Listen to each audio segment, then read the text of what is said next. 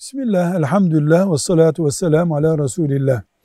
Yeni evlenecek gençler, kız veya erkek, nişanlanmadan önce, sözleşmeden önce, kendi itikadi durumunu, ekonomik durumunu ve beklentilerini, kalıtsal hastalıklarını ve sağlık durumunu, aile bağlarıyla bağlantısını ve gelecek planını, özetini doğru bir şekilde karşı tarafa söylemesi gerekir. Çünkü bunlar yarın doğrusu öğrenildiğinde sorun oluşturacak, evliliği sarsacak şeylerdir.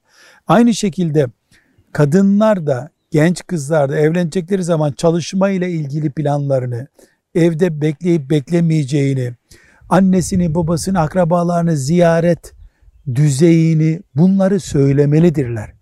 Mesela ben haftada bir annemde bir gece kalmak isterim diyen genç bir kızın evlilik beklentisi başka şeydir. Kocamın evine geldim. Ara sıra gerektiğinde anneme giderim diyebilecek genç kızın beklentisi başka şeydir. Bunlar zamanında sözden önce söz edilmelidir. Doğru cevaplar verilmelidir. Sonra evliliği sallayan tehlikeler olduğu unutulmamalıdır. Velhamdülillahi Rabbil Alemin.